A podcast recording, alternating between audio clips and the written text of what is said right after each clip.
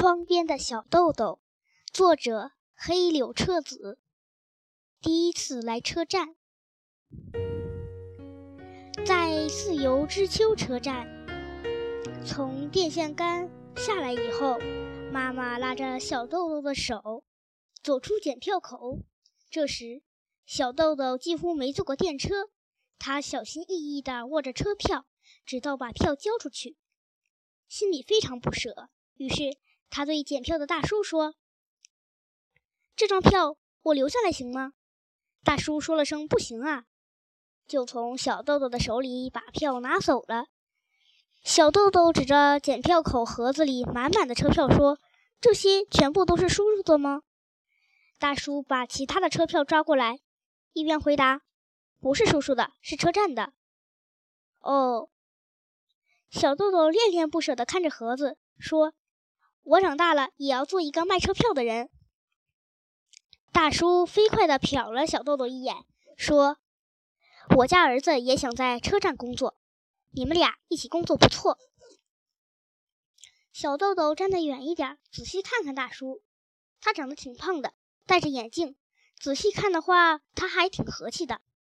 嗯，小豆豆叉着腰，一边端详一边说。和叔叔家的男孩一起工作，还是件挺不错的事儿。我想想吧。不过我现在挺忙的，我要去新学校了。他跑向了正在等他的妈妈。我打算做一个售票员。他说：“妈妈一点也没有吃惊的样子，说：‘不过你不是说你要做间谍吗？’”小豆豆被妈妈拉着手向前走，思考着。不错，直到昨天，他还是有一个志向要做间谍。可是，要像一个刚才那样把车票装得满满一箱子的人，也是非常好的。对啦，他忽然想到了一个好主意，看着妈妈，大声宣布说：“哎，本来是个间谍，但可以装出售票员的样子，怎么样？”妈没有回答。其实他心里很不安。如果今天的小学不肯收下他，那妈妈的脸上有点严肃，看着小豆豆。小豆豆蹦蹦跳跳的，嘴里还说着什么。他并不知道妈妈的担心。每当和妈妈的眼神碰到一起，就快乐的笑着。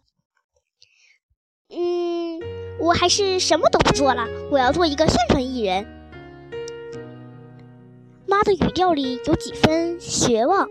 哎，要迟到了，校长先生等着我们呢，不要说话了，赶快走吧。